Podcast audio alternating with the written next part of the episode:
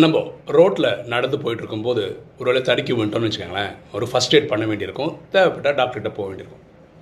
யாராவது நம்மளை கடுமையாக பேசிட்டான்னு வச்சுக்கோங்களேன் அது உள்ளே போய் நம்மளை துக்கப்படுத்தாமல் இருக்கணும்னா அதோட ஃபஸ்ட் எய்டு வந்து மெடிடேஷன் தான். நல்ல விஷயத்தை உள்ளே விடுறதும் தேவையில்லாத விஷயத்தில் தடுத்து நிறுத்தவும் முடியும். இதுக்கு நான் பண்ணுறது ராஜயோக தியானம். இதையும் நீங்களும் ட்ரை பண்ணி தான் பாருங்களேன். எண்ணம் போல் வாழ்வு.